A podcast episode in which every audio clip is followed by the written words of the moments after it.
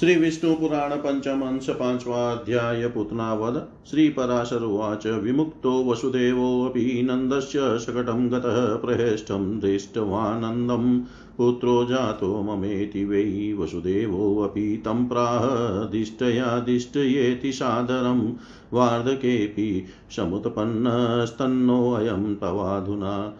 दत्तो हि वार्षिकः सर्वो भवद्भिनृपते कर यदर्थमागतास्तस्मान्नात्र स्थेयं महाधने यदर्थमागतः कार्यं तन्निष्पन्नं किमाश्यते, भवद्भिर्गम्यतां नन्द तच्छीघ्रं निजगोकुलम्। ममापि बालकस्तत्र रोहिणी प्रभवो हि स रक्षणीयो भवता यथायं तनजो निज इत्युक्तः प्रययुर्गोपा नन्दगोपपुरोगमा शकटारोपितेर्भाण्डे करं दत्त्वा महाबल वसतां गोकुले तेषां पूतना बालघातिनी सुप्तं कृष्णमुपादाय रात्रौ तस्मै स्तनं ददौ। यस्मै यस्मै स्तनं रात्रौ पुतना सम्प्रयच्छति। तस्य तस्य क्षणेनाङ्गं बालकस्योपहन्यते। कृष्णस्तु तत्स्तनं गाढं कराभ्यामतिपीडितं गृहीत्वा प्राणसहितं पपो क्रोधसमन्वितः शातिमुक्तमहारावा विच्छिन्नस्नायुबन्धना पपातपूतना भूमो म्रियमाणातिभीषणा। तनादश्रु तनादश्रुतिसन्त्रस्तः प्रभुदा स्तेव्रजोकसददृशु पूतनोत्सङ्गे कृष्णं तां च निपातिताम् आदाय कृष्णं सन्त्रस्ता यशोदापि द्विजोतम गोपुच्छब्राह्मणेनाथ बालदोषं पाकरोत्। गोपुरीशमुपादाय नन्दगोपोऽपि मस्तके कृष्णस्य प्रददौ रक्षां कुर्मश्चेतद्दु दुदीर्ययन् नन्दगोप उवाच। रक्षतु त्वां शेषाणां भूतानां प्रभवो हरि, यस्य नाभिसमुद्भूतपङ्कजादभवज्जगत् येन दंष्ट्राग्रविधृता धार्यत्यवनिर्जगत्। स त्वां रक्षतु केशव।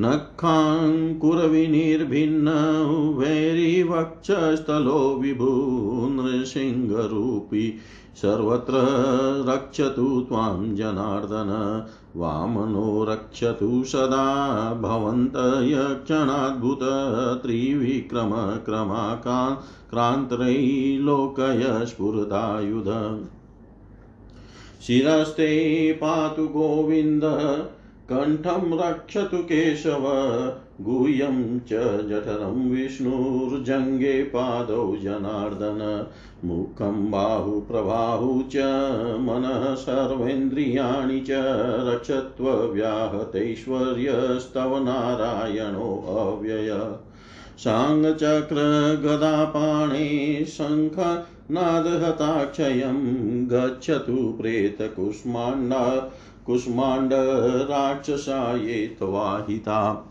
त्वं पातु दीक्षु वैकुण्ठो विदीक्षु मधुसूदन् ऋषिकेशरो ऋषिकेशोऽम्बरे भूमौ रक्षतु त्वां महीधर।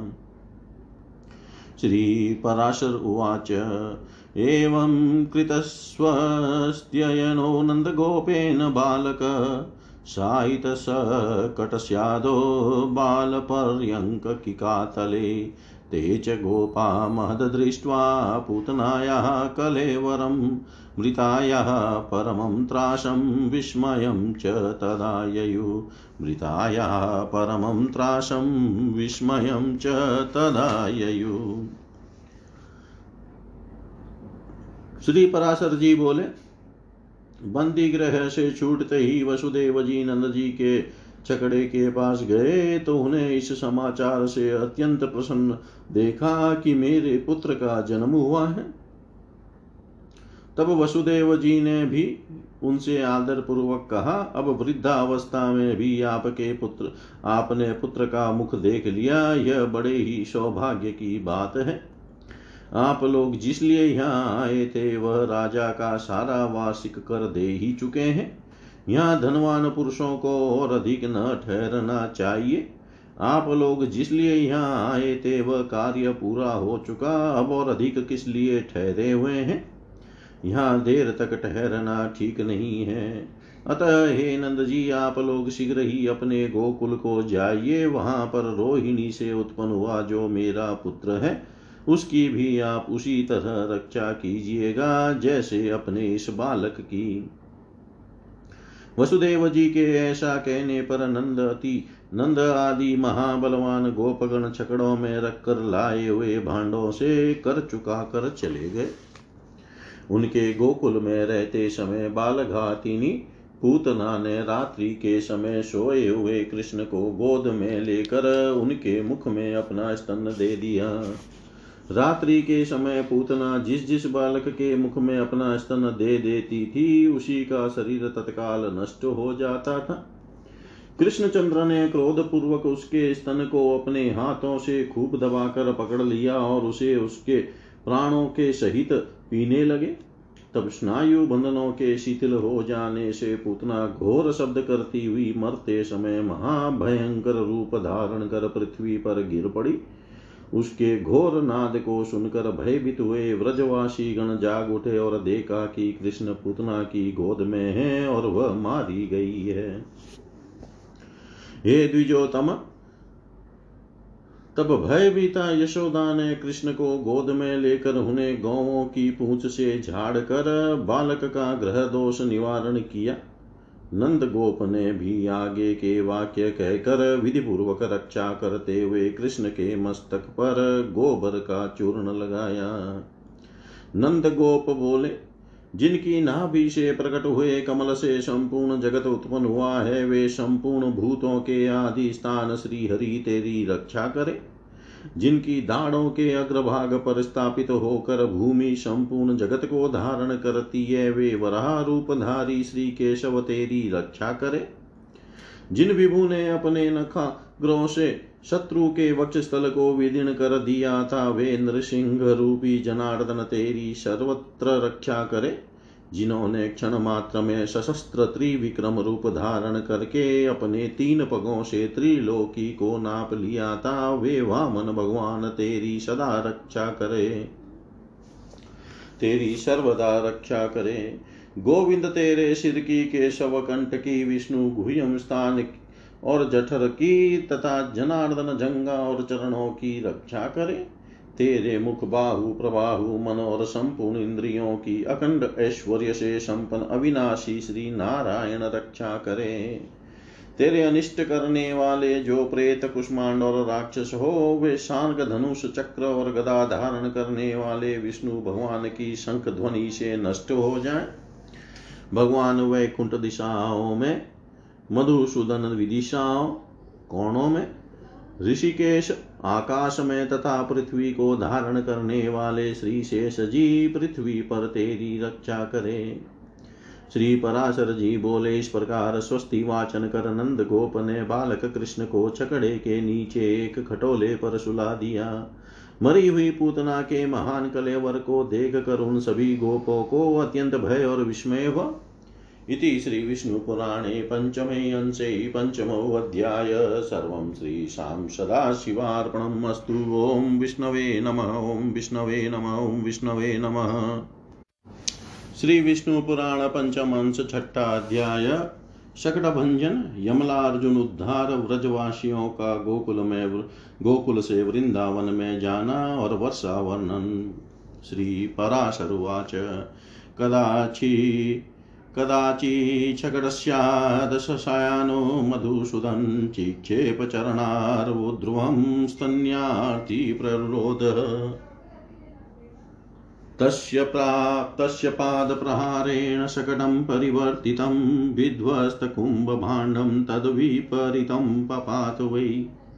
ततो हाकृतं सर्वो गोपगोपीजनो द्विज आजगामा तददृशे बालमुतानसायिनम्। गोपः केनेति केनेदं शकटं परिवर्तितं, तत्रैव बालका प्रोचुर्बालेनानेन पातितम् रुदता रुदता दृष्टमस्माभिः पादविक्षेपपातितं शकटं परिवृतं वै नेतदन्यस्य चेष्टितम् ततः पुनरिति, ततः पुनरतिवासनगोपा विस्मयचेतस नन्दगोपोऽपि जग्राह बालमत्यन्तविस्मितः। यशोदा शकटारूढभग्नभाण्डकपालिका शकटं चार्चयामास दधिपुष्पफलाक्षतै गर्गश्च गोकुले तत्र वसुदेव प्रचोदितः प्रच्छन एव गोपानां संस्कारा न करोत्तयो ज्येष्ठं च राममित्याह कृष्णं चेव तथा वरं गर्गोमतिमतां श्रेष्ठो नाम कुर्वन् मामति। स्वल्पेनेव तु कालेन रिङ्गिणौ तौ तदा व्रजै घृष्टजानुकरो विप्रबभुवत्तुरुभावपि करिषभस्म दिग्धाङ्गौ भ्रममाणा वितस्ततः न निवारयितुं शेके यशोदातौ न रोहिणी गोवाटमध्ये क्रीडन्तौ वत्सवाटं गतौ पुनः ततः जात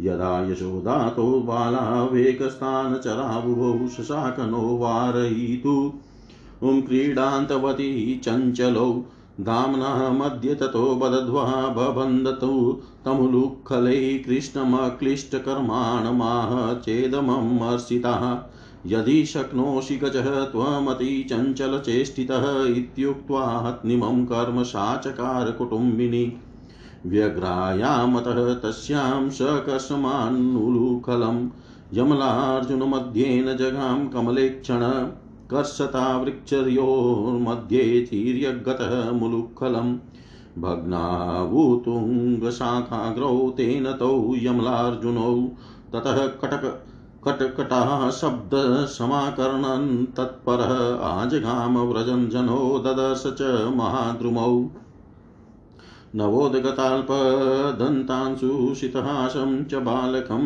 तयोर्मध्यगतं दाम्ना बद्धं गाढं ततोदरै ततश्च दामोदरतां च ययो दामबन्धनात् गोपवृदास्ततः सर्वै नन्दगोपपुरोगमः मन्त्रयामासुरद्विग्ना महोत्पातातिभीरव स्थानेनेह न कार्यं व्रजामोऽन्यन्महावनम् उत्पाता बहवो यत्र दृश्यन्ते नाशहेतव पूतनाया विनाशश्च पूतनाया विनाशश्च शकटस्य विपर्यय विना वातादिदोषेण द्रुमयो पतनं तथा।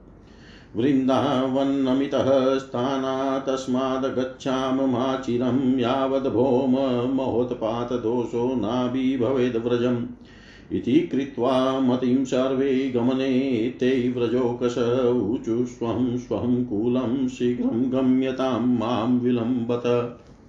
ततः क्षणेन यूथशो वत्सपालाश्च कालयन्तो व्रजौकश द्रव्यावयवनिर्धूतं क्षणमात्रेण तत्तथा काकभाषसमाकीर्णं व्रजस्थानम् अभूद्विद्विज। वृन्दावनं भगवता कृष्णेनाक्लिष्टकर्मणा शुभेन मनसा ध्यातं गवां सिद्धिमवीप्सता।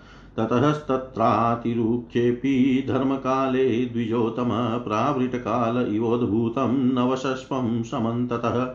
स समावासितः स सर्वो व्रजो वृन्दावने ततः शकटिवाटपर्यन्तश्चन्द्रार्धाकारसंस्थितिः। वत्सपालौ च संवृतौ रामदामोदरो ततः एकस्थानस्थितो गोष्ठे चेरुतु चेरतुर्बाललीलया बहिर्पत्रकृता पीडो वन्यपुष्पावतंसको गोपवेणुकृतात्योद्य पत्रवाद्य कृतस्वनो काकपक्षधरो बालो कुमाराविव पावकी हसन्तौ च रमन्तौ च चरेतुः स्म महावनम् क्वचिदवहन्तावन्योन्यं क्रीडमानौ तथा परैः गोपपुत्रैः समः वत्सांश्चारयन्तौ विचेरतु। कालेन गच्छता तौ तु सप्तवर्षो महाव्रजैः सर्वस्य जगतः पालो वत्सपालो बभूवतु। प्रावृतकालस्ततोऽतीव मेघोगस्थगिताम्बरः बभूव वारिधा। राभिरेक्यं कुर्वन्ति शामिव। प्ररूढन् वशस्पाढ्या शक्रगोपाचितामही तथा मार्गतीवासीत् पद्मरागविभूषिता।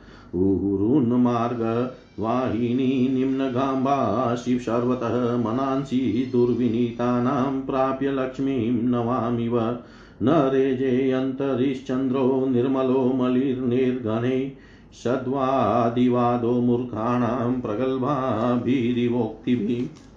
निर्गुणेनापि चापेन शक्रस्य गगने पदम् अवाप्य ताविवेकस्य नृपस्येव परिग्रहे मेघपृष्ठे बलाकानां रराजविमलागततिः दुवृष्टे वृतचेष्टवे कुलीनस्यातिशोभना न भवन्धाम्बरैस्तैर्यं विद्युदत्यन्तचञ्चला मैत्रीव प्रवरे पुंसि दुर्जनेन प्रयोजिता।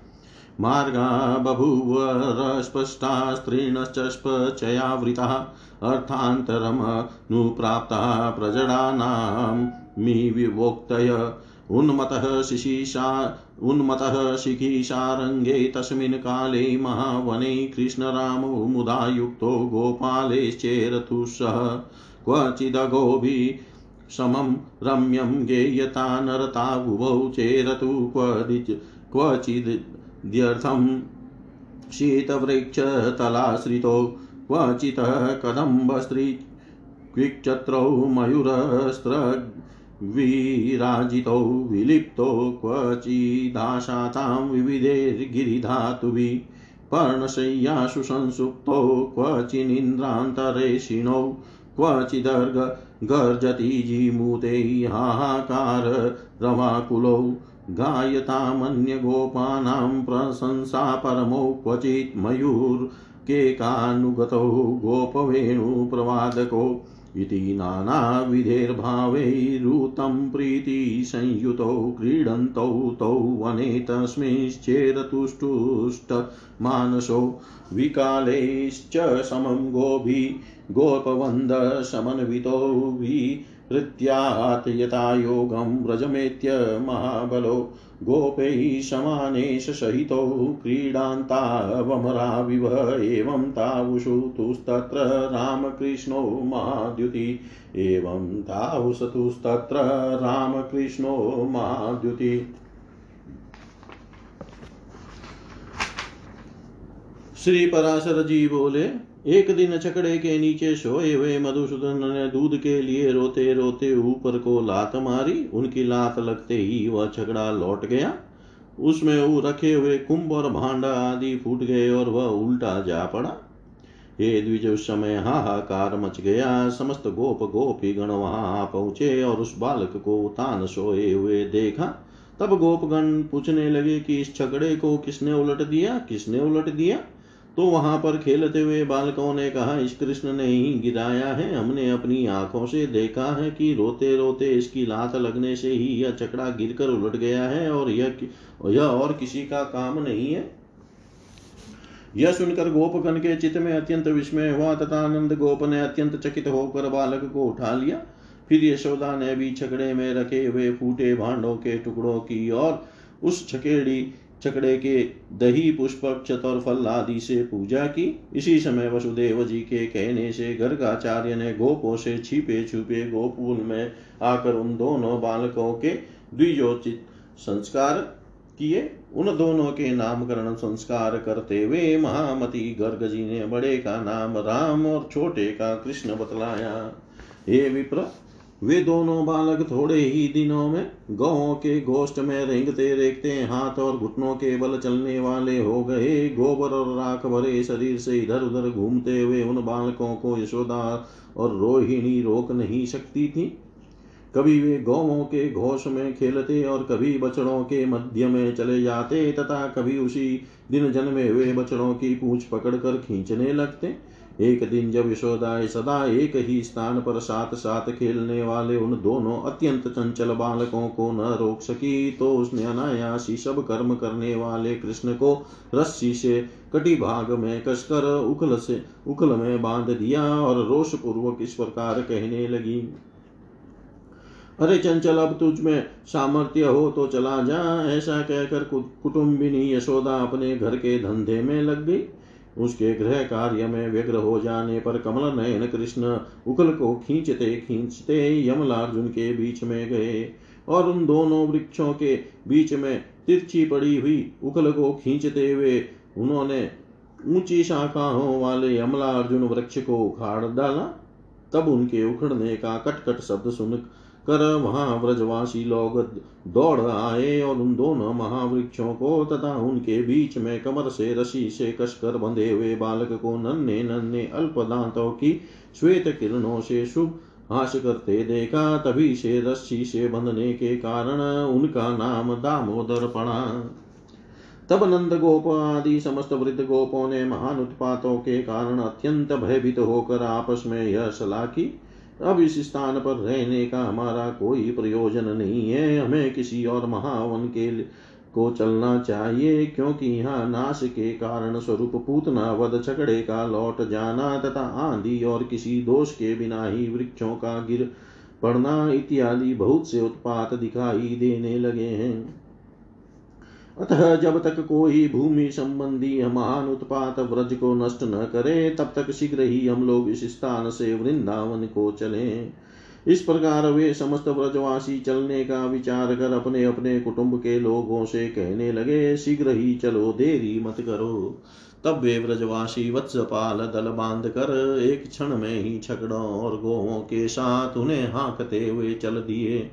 हे द्विज वस्तुओं के अवशिष्टांशों से युक्त वह व्रज भूमि क्षण भर में ही काक तथा भाषा आदि पक्षियों से व्याप्त हो गई। तब लीला विहारी भगवान कृष्ण ने गौवों की अभिवृद्धि की इच्छा से अपने शुद्ध चित से वृंदावन, नित्य वृंदावन धाम का चिंतन किया। इससे हे द्विजोतम अत्यंत रुक्ष ग्रीष्म काल में भी वहाँ वर्षा ऋतु के समान सब और नवीन दूब उत्पन्न हो गई।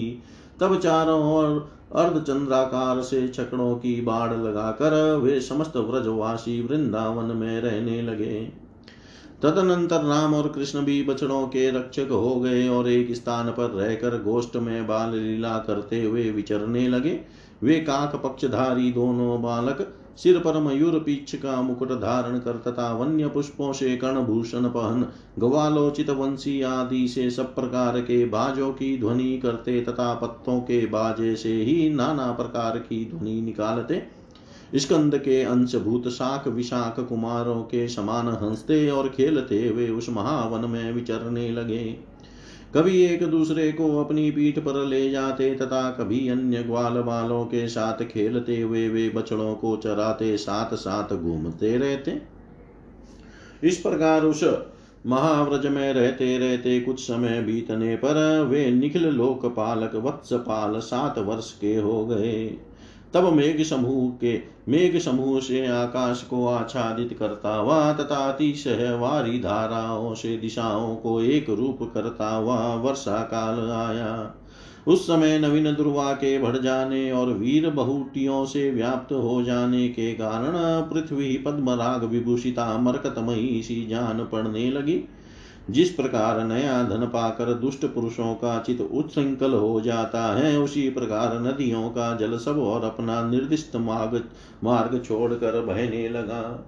जैसे मूर्ख मनुष्यों की धृष्टता पूर्ण उक्तियों से अच्छे वक्ता की वाणी भी मलिन पड़ जाती है, वैसे ही मलिन मेघों से आच्छादित रहने के कारण निर्मल चंद्रमा भी, निर्मल चंद्रमा भी शोभाहीन हो गया।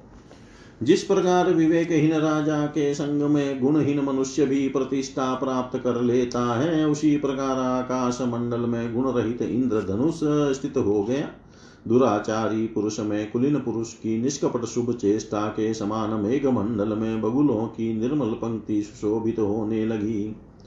श्रेष्ठ पुरुष के साथ दुर्जन की मित्रता के समान अत्यंत चंचला विद्युत आकाश में स्थिर न रह सकी महामूर्ख मनुष्यों की, अन्यार्थी का, उक्तियों का, उक्तियों के समान मार्ग तृण और दुब समूह से आच्छादित होकर अस्पष्ट हो गए।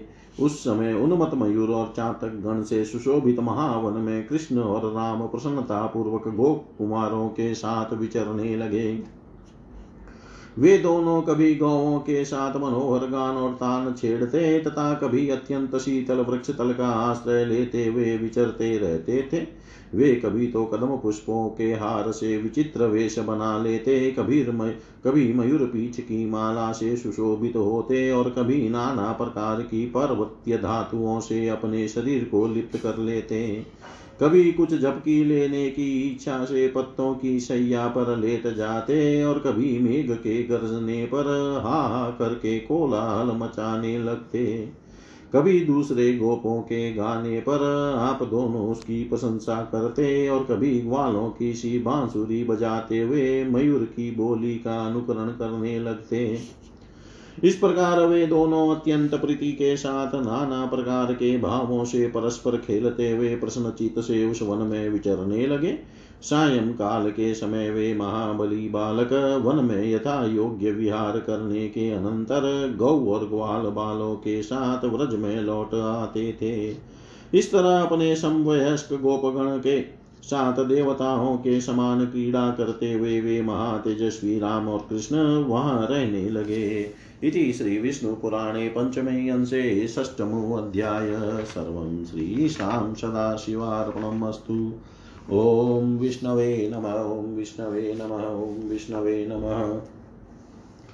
श्री विष्णु पुराण पंचम अंश सातवां अध्याय कालीय दमन श्री पराशरुवाच एकदा तु विना रामं कृष्णो वृन्दावनं ययो विचचार वृतो गोपैर्वन्यपुष्पस्त्रगुज्ज्वल स जगामात कालिन्दीं लोककल्लोलशालिनीं तीरसलग्नफेनो गेयहसन्तीमिव सर्वतः तस्याञ्चातिमहाभीमं विषाग्निश्रितवारिकं प्लदं कालीयनागस्य ददशाति विभीषण।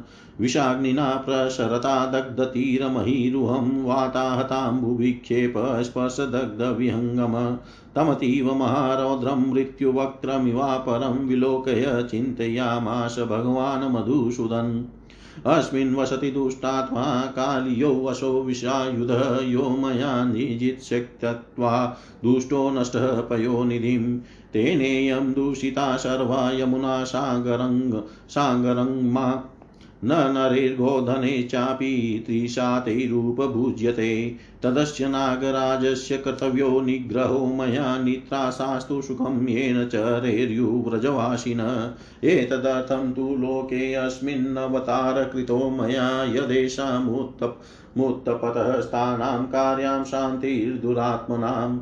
तदेतं नातिदूरस्थं कदम्बमुरुशाकिनम् अधिरूयं पतिष्यामि हृदयेऽस्मिन्निलाशिन श्रीपराशरुवाच इतं विचिन्त्य बदध्वाच गाढं परिकरं ततः निपपातहल्दै तत्र नागराजस्य वेगतः। तेनातिपतता तत्र क्षोभितशः माहदत्यर्थं दूरजातास्तु समन् सिञ्चन्महीरुहान्। ते हि तप्ताम्बुः पवनोक्षितः ज्वाला व्याप्ति दिगंतरा आस्फोटयामास तदा कृष्णो नागहल्दे भुजं तच्छब्दश्रवणाचाशु नागराजोऽभ्युपागमत् आताम्रनयन कोपाद्विश्वज्वालाकुलेर्मुखे वृतो महाविशेषान्यैरुरगैर्निलासने नागपत्न्यश्च शतशो हारिहारोपशोभिता प्रकम्प। पितः तनुक्षेपचलत्तकुण्डलकान्तय ततः प्रवेष्टितः सर्पेशः कृष्णो भोगबन्धने दन्दंसुस्तेऽपि तं कृष्णं विषज्वालाकुलेर्मुखे। तं तत्र पतितं दृष्ट्वा सर्पभोगे निपीडितं गोपाव्रजमुपागम्य चुक्रशुशोकलालसा। गोपाऊचु एष मोहं गतः कृष्णो मग्नो वैकालीयहृदे भक्ष्यते नागराजेन तमागच्छत, पश्यत। तच्छ्रुत्वा तत्र ते गोपा वज्रपातोपमं वचः, गोप्यश्च त्वरिता जग्म जग्मुर्यशोदा प्रमुखा हृदम्। आहा, क्वाशावीति जनो गोपीनामतिविवल, यशोदया समं भ्रान्तो द्रुतः प्रसकलितं ययो। नन्दगोपश्च गोपाच रामचाद्भुतविक्रमः त्वरितं यमुनां जग्मुं कृष्णदर्शनलालसा ददृशुश्चापि ते तत्र सर्पराजवंशगतं निष्प्रयत्निकृतं कृष्णं सर्पभोगविवेष्टितं नन्दगोप नन्दगोपोऽपि निश्चेष्टोऽन्यस्य पत्र पुत्रमुखेदृशं यशोदा च महाभागा बभूव मुनिशतं गोप्यस्त्वन्या रुदन्त्यश्च ददृशु शोककातरा प्रोचुश्च केशवं प्रीत्या भयकातर्यगद्गदम् गोप्यौचु सर्वा यशोदया सार्धं विशामोऽत्र महाहृदं सर्पराजस्य नो गन्तुमस्माभिर्युज्यते व्रजं दिवसको विना सूर्यं, विना चन्द्रेण, का निशा, विना वृषेण, का गावो, विना कृष्णेन को व्रज। विना कृतानया श्याम कृष्णेनानेन गोकुलम् अरम्यं नातिसेव्यं च वारीनं यथा शर। यत्र नेन्दीवरदलश्यामकान्तिरयं हरितेनापि मातुर्वासेन रतिरस्थितिविस्मय। उत पुलपङ्कजदलस्पष्टकान्तिविलोचनम् अपश्यन्त्यो हरिं दीनाः कथं गोष्ठे भविष्यत। अत्यन्तमधुरालापहृताशेषमनोरथं न विना पुण्डरीकाक्षं यास्यामो नन्दगोकुलम्। भोगेनावेष्टितस्यापि सर्पराजस्य पश्यतः स्मितशोभिमुखं गोप्य कृष्णस्यास्मिद्विलोकने श्रीपराशर्वाच इति गोपीवचः श्रुत्वा रोहिणेयो महाबल गोपाश्च त्रासविदुरान् विलोकयस्मि। स्तमिते क्षणान् नन्दं च दीनमत्यर्थं न्यस्तदृष्टिं सुतानने मूर्च्छाकुलां यशोदां च कृष्णमाहात्मसंज्ञया। किमिदं देवदेवेश भावोऽयं मानुस्त्वया व्यजते अत्यन्तमात्मानं किमनन्तं न वेत्सि यत्। त्वमेव जगतो नाभिरराणामिव संश्रय कर्तापहर्ता पाता च त्रैलोक्यं त्वत्र त्वं त्रयीमय। चैन्द्रैरुद्राग्निवशुभिरादित्यै मरुदस्विभिः चिन्त्यसे त्वमचिन्त्यात्मनः समस्तैश्चैव योगिभिः जगत्यर्थं जगन्नाथ भारावर भारावतरणेच्छया अवतीर्णोऽसि मत्र्येषु त्वांस च चाहमग्रज मनुष्यलीलां भगवत भजता भवतासुराः विडम्बयन्तस्त्वलीलां सर्व एव सहासते। अवतार्य भवान् पूर्वं गोकुले तु सुराङ्गना क्रीडार्थमात्मनः पश्चादवतीर्णोऽसि शाश्वत। अत्रावतीर्णयो कृष्णगोपा एव हि बान्धवा गोप्यश्च सीदत कस्मादेतान् बन्धनुपेक्षसे। दशितो मानुषो भावो दशितं बालचापलं तद्दयं दम्यतां कृष्णदुष्टात्मा दशनायुध।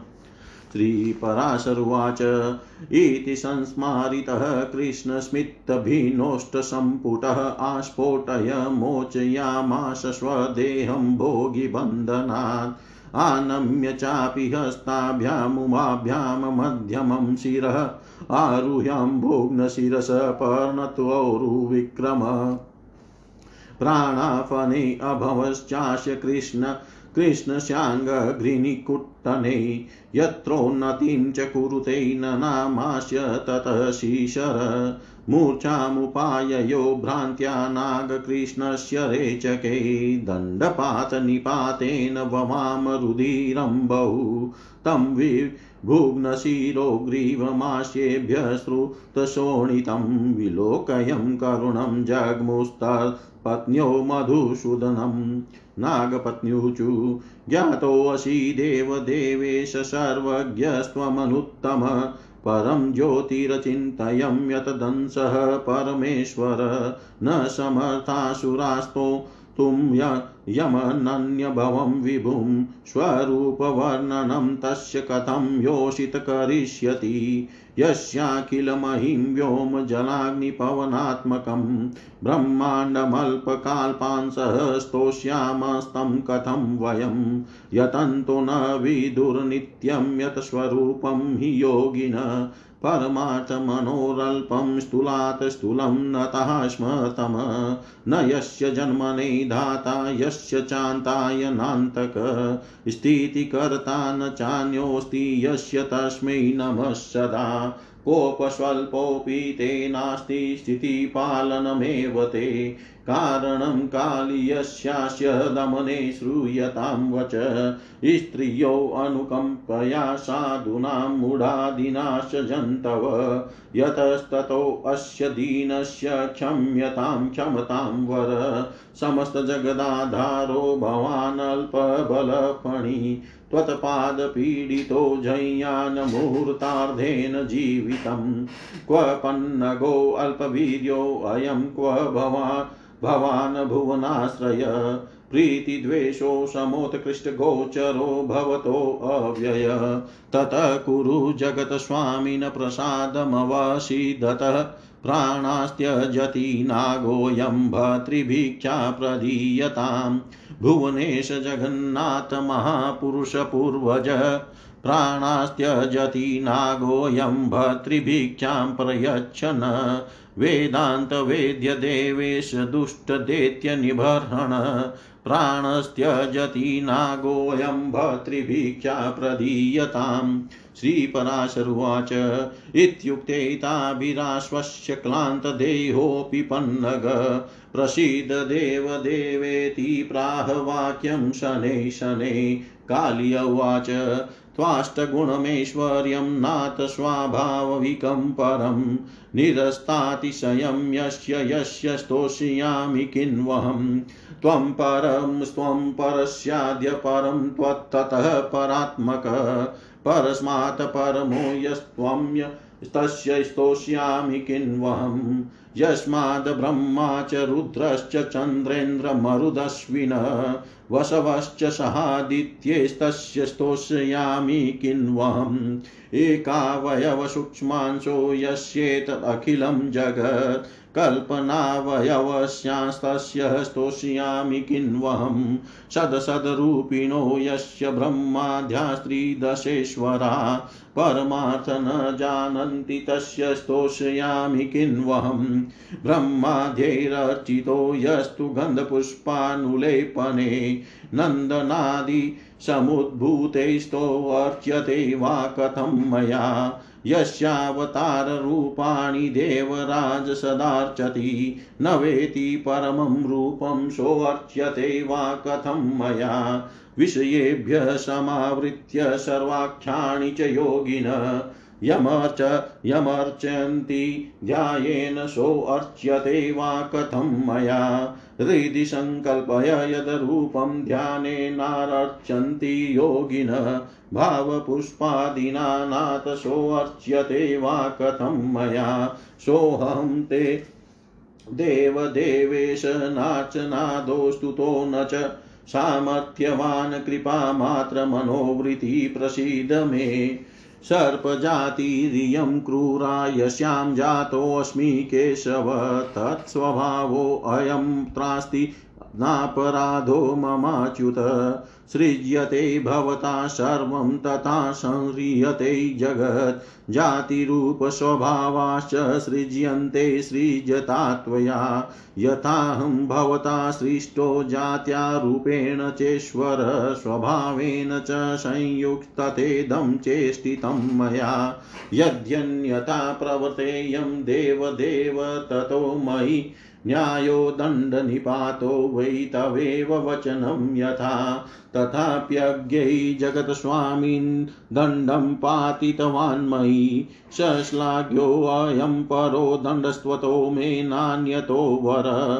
हतवीर्यो हतविशो दमितोऽहं त्वयाच्युत जीवितं दीयतामेकमाज्ञापय करोमि किम्? श्रीभगवानुवाच। नात्रस्तेयं त्वया सर्प कदाचिध्यमुना जले, सपुत्रपरिवारस्त्वं समुद्रसलिलं व्रज।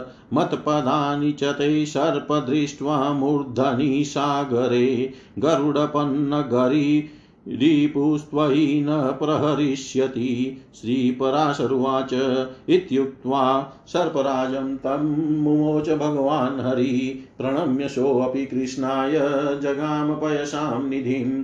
पश्यतां सर्वभूतानां सभृत्य सुतबान्धव। समस्तभार्यासहित परित्यज्य स्वकं हृदं। गते सर्पै परिष्वज्यमृतं पुनरिवागतम्। गोपामूर्धनिहार्देन शिशिचूर्नेत्रजैर्जले कृष्णमक्लिष्टकर्माण मन्ये विस्मितचेतस।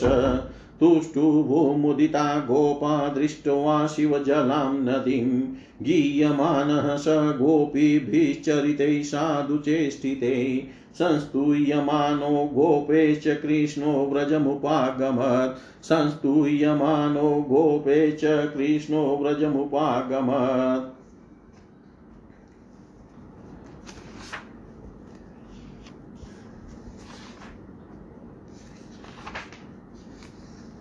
श्री पराशर जी बोले, एक दिन राम को बिना साथ लिए कृष्ण अकेले ही वृंदावन को गए और वहाँ वन्य पुष्पों की मालाओं से सुशोभित हो गोपगण से गिरे हुए विचरने लगे। घूमते घूमते वे चंचल तरंगों से शोभित यमुना के तट पर जा पहुँचे, जो किनारों पर फेन के इकट्ठे हो जाने से मानो सब और से हंस रही थी। यमुना जी, में उन्होंने विषाग्नि से संतप्त जल वाला काली नाग का महाभयंकर कुंड देखा।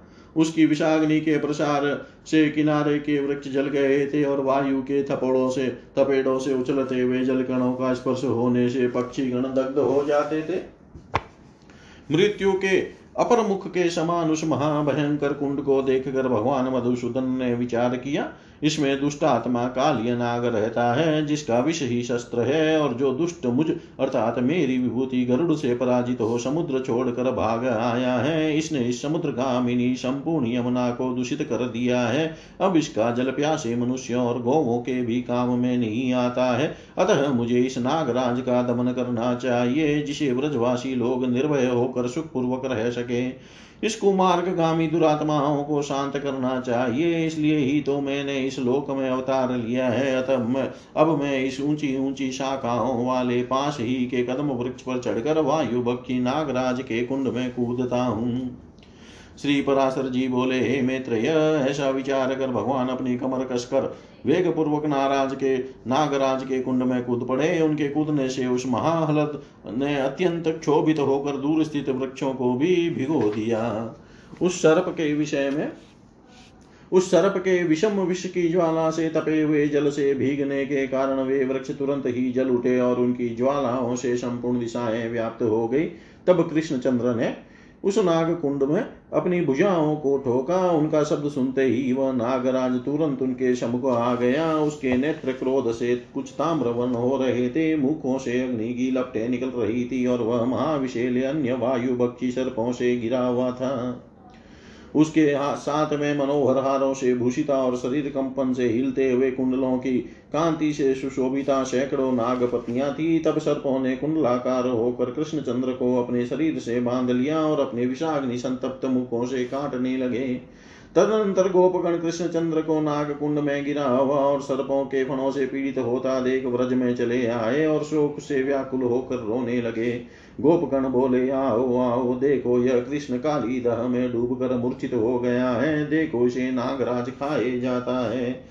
वज्रपात के समान उनके इस इन अमंगल वाक्यों को सुनकर गोपगण और यशोदा आदि गोपियाँ तुरंत ही काली दह पर दौड़ आई। हाय हाय, वे कृष्ण कहा गए? इस प्रकार अत्यंत व्याकुलता पूर्वक रोती हुई गोपियाँ यशोदा के साथ शीघ्रता से गिरती पड़ती चली। नंद जी तथा अन्य अन्य गोपगण और अद्भुत विक्रमशाली बलराम जी भी कृष्ण दर्शन की लालसा से शीघ्रता पूर्वक यमुना तट पर आए। वहाँ आकर उन्होंने देखा कि कृष्णचंद्र सर्पराज के चुंगल में फंसे हुए हैं और उसने उन्हें अपने शरीर से लपेट कर निरूप उपाय कर दिया है। हे मुनिषतम महाभागा यशोदा और नंद गोप भी पुत्र के मुख पर टकटकी लगाकर चेष्टा शून्य हो गए। अन्य गोपियों ने भी जब कृष्ण चंद्र को इस दशा में देखा तो वे शोकाकुल होकर रोने लगी और भय तथा व्याकुलता के कारण गदगद वाणी से उनसे प्रीतिपूर्वक कहने लगी। गोपियाँ बोली, अब हम सब भी यशोदा के साथ इस सर्पराज महाकुंड में डूबी जाती है। अब हमें व्रज में जाना उचित नहीं है। सूर्य के बिना, दिन कैसा चंद्रमा के बिना, रात्रि कैसी शांड के बिना, गोए क्या है? ऐसे ही कृष्ण के बिना व्रज में भी क्या रखा है? कृष्ण के बिना साध लिए हम हम गोकुल नहीं जाएँगे, क्योंकि इनके बिना वह जलहीन सरोवर के समान अत्यंत भव्य और सेव्य है। जहाँ नील कमल दल की सी आभा वाले ये शाम सुंदर हरि नहीं है, उस मातृ मंदिर से भी प्रीति होना अत्यंत आश्चर्य ही है। हरि खिले हुए कमल दल के सदृश कांति युक्त नेत्रों वाले श्री हरि को देखे बिना अत्यंत दीन हुई, तुम किस प्रकार व्रज में रह सकोगी? जिन्होंने अपनी अत्यंत मनोहर बोली से हमारे संपूर्ण मनोरथों को अपने वशीभूत कर लिया है, उन कमल नयन कृष्ण चंद्र के बिना हम नंद जी के गोकुल को नहीं जाएँगी। अरे गोपियों देखो सर्पराज के फण से आवृत होकर भी श्री कृष्ण का मुख हमें देख कर मधुर मुस्कान से सुशोभित हो रहा है। श्री पराशर जी बोले, गोपियों के ऐसे वचन सुनकर तथा त्रास विवल चकित नेत्र गोपो को पुत्र के मुख पर दृष्टि लगाए, अत्यंत दिन नंद जी को मूर्छा कुल यशोदा को देख कर महाबली रोहिणी नंदन बलराम जी ने अपने संकेत में कृष्ण जी से कहा, हे देव देवेश्वर, क्या आप अपने को अनंत नहीं जानते? फिर किस लिए यह अत्यंत मानव भाव व्यक्त कर रहे हैं पहियों की नाभि जिस प्रकार अरो का आश्रय होती है, उसी प्रकार आप ही जगत के आश्रय करता, हरता और रक्षक है, तथा आप ही त्रैलोक्य स्वरूप और वेद त्रयीमय है। हे अचिंत्यात्मन, इंद्र, रुद्र, अग्नि, वसु, आदित्य, मरुदगण और अश्विनी कुमार तथा समस्त योगी जन आप ही का चिंतन करते हैं। हे जगन्नाथ, संसार के हित के लिए पृथ्वी का भार उतारने की इच्छा से ही आपने मत्र्य लोक में अवतार लिया है, आपका ग्रज में भी आप ही का अंश हूँ। हे भगवान, आपके मनुष्य लीला करने पर ये गोप वेशधारी समस्त देवगण भी आपकी लीलाओं का अनुसरण करते हुए आप ही के साथ रहते हैं। हे शाश्वत, पहले अपने विहारार्थ देवांगनाओं को गोपी रूप से गोकुल में अवतीर्ण कर पीछे आपने अवतार लिया है। हे कृष्ण, यहाँ अवतीर्ण होने पर हम दोनों के तो ये गोप और गोपियाँ ही बांधव हैं। फिर अपने इन दुखी बांधवों की आप क्यों उपेक्षा करते हैं? हे कृष्ण, यह मनुष्य भाव और बाल चापल्य तो आप बहुत दिखा दिखा चुके, अब तो शीघ्र ही इस दुष्टात्मा का, जिसके शस्त्र दांत ही है, दम दमन कीजिए। श्री पराशर जी बोले, इस प्रकार स्मरण करते कराए जाने पर मधुर मुस्कान से अपने ओष्ट संपुट को खोलते हुए श्री कृष्ण चंद्र ने उछलकर अपने शरीर को सर्प के बंधन से छुड़ा लिया और फिर अपने दोनों हाथों से उसका बीच का फण फण झुकाकर उस नतमस्तक सर्प के ऊपर चढ़कर बड़े वेग से नाचने लगे। कृष्णचंद्र के चरणों की धमक से उसके प्राण मुख में आ गए। वह अपने जिस मस्तक को उठाता, उसी पर कूद कर भगवान उसे झुका देते। श्री कृष्णचंद्र जी की भ्रांति ब्रह्म रेचक तथा दंडपात नाम की नृत्य संबंधिनी गतियों की ताड़न से वह महासर्प मूर्छित हो गया और उसने बहुत सा रुधिर वमन किया। इस प्रकार उसके सिर और ग्रीवाओं को झुके हुए तथा मुखों से रुधिर बहता देख उसकी पत्नियाँ करुणा से भरकर श्री कृष्ण चंद्र के पास आई। नाग पत्नियाँ बोली, हे देव, देवेश्वर, हमने आपको पहचान लिया। आप सर्वज्ञ और सर्वश्रेष्ठ है। जो अचिंत्य और परम ज्योति है, आप उसी के अंश परमेश्वर है। जिन स्वयं भू और व्यापक प्रभु की स्तुति करने में देवगण भी समर्थ नहीं है, उन्हीं आपके स्वरूप का हम स्त्रियाँ किस प्रकार वर्णन कर सकती है? पृथ्वी, आकाश जल अग्नि और वायु स्वरूप यह संपूर्ण ब्रह्मांड, जिनका छोटे से छोटा अंश है, उसकी स्तुति हम किस प्रकार कर सकेगी? योगी जन जिनके नित्य स्वरूप को यत्न करने पर भी नहीं जान पाते तथा जो परमार्थ रूप अणु से भी, अणु और स्थूल से भी स्थूल है, उसे हम नमस्कार करती हैं। जिनके जन्म में विधाता और अंत में काल हेतु नहीं है तथा जिनका स्थित करता भी कोई अन्य नहीं है, उन्हें सर्वदा नमस्कार करती है। इस कालीय नाग के दमन में आपको थोड़ा सा भी क्रोध नहीं है, केवल लोक रक्षा ही इसका हेतु है। अतः हमारा निवेदन सुनिए एक क्षमाशीलों में श्रेष्ठ साधु पुरुषों की स्त्रियों तथा मूड और दीन जंतुओं पर सदा ही कृपा होनी चाहिए। अतः आप इस दिन का अपराध क्षमा कीजिए। प्रभु आप संपूर्ण संसार के अधिष्ठान हैं और यह सर्प तो आपकी अपेक्षा अत्यंत बलहीन है। आपके चरणों से पीड़ित होकर तो यह आधे मुहूर्त में ही अपने प्राण छोड़ देगा। हे अवय प्रीति समान से और द्वेष उत्कृष्ट से देखे जाते हैं। फिर कहा तो यह अल्प सर्प और कहा अखिल भुवनाश्रया? इसके साथ आपका द्वेष कैसा? अतः हे जगत स्वामीन, इस पर दया कीजिए। हे प्रभु, अब यह नाग अपने प्राण छोड़ने ही चाहता है। कृपया हमें पति की भिक्षा दीजिए। हे भुवनेश्वर, हे जगन्नाथ हे महापुरुष, हे पूर्वज यह नाग, अब अपने प्राण छोड़ना ही चाहता है। कृपया आप हमें पति की भिक्षा दीजिए। हे वेदांत वेद्य देवेश्वर, हे दुष्ट दैत्य दलन, अब यह नाग अपने प्राण छोड़ना ही चाहता है। आप हमें पति की भिक्षा दीजिए। श्री पराशर जी बोले, नागपतियों के ऐसा कहने पर थका मांदा होने पर भी नागराज कुछ ढांडस बाँध कर धीरे धीरे कहने लगा, हे देव देव, प्रसन्न होइए। काल्य नाग बोला, हे नाथ, आपका स्वाभाविक अष्ट गुण विशिष्ट परम ऐश्वर्य निरतिशय है। अर्थात आपसे बढ़कर किसी का भी ऐश्वर्य नहीं है। अतः मैं किस प्रकार आपकी स्तुति कर सकूँगा? आप पर है, आप पर मूल प्रकृति के भी आदि कारण है, हे परात्मक। पर की पर्वती भी आप ही से हुई है, अतः आप पर से भी पर है। फिर मैं किस प्रकार आपकी स्तुति कर सकूँगा? जिनसे ब्रह्मा, रुद्र, चंद्र, इंद्र, मरुदगण, अश्विनी, कुमार, वसुगण और आदित्य आदि सभी उत्पन्न हुए हैं, उन आपकी मैं किस प्रकार स्तुति कर सकूँगा? यह संपूर्ण जगत जिनके काल्पनिक अवयव का एक सूक्ष्म अवयवांश मात्र है उन आपकी मैं किस प्रकार स्तुति कर सकूँगा? जिन सत सत्कार्य कारण स्वरूप के वास्तविक रूप को ब्रह्मा आदि देवेश्वर गण भी नहीं जानते, उन आपकी मैं किस प्रकार स्तुति कर सकूँगा? जिनकी पूजा ब्रह्मा आदि देवगण नंदन वन के पुष्प, गंध और अनुलेपन आदि से करते हैं, उन आपकी मैं किस प्रकार पूजा कर सकता हूँ? देवराज इंद्र जिनके अवतार रूपों की सर्वदा पूजा करते हैं, तथापि यथार्थ रूप को नहीं जान पाते, उन आपकी मैं किस प्रकार पूजा कर सकता हूँ।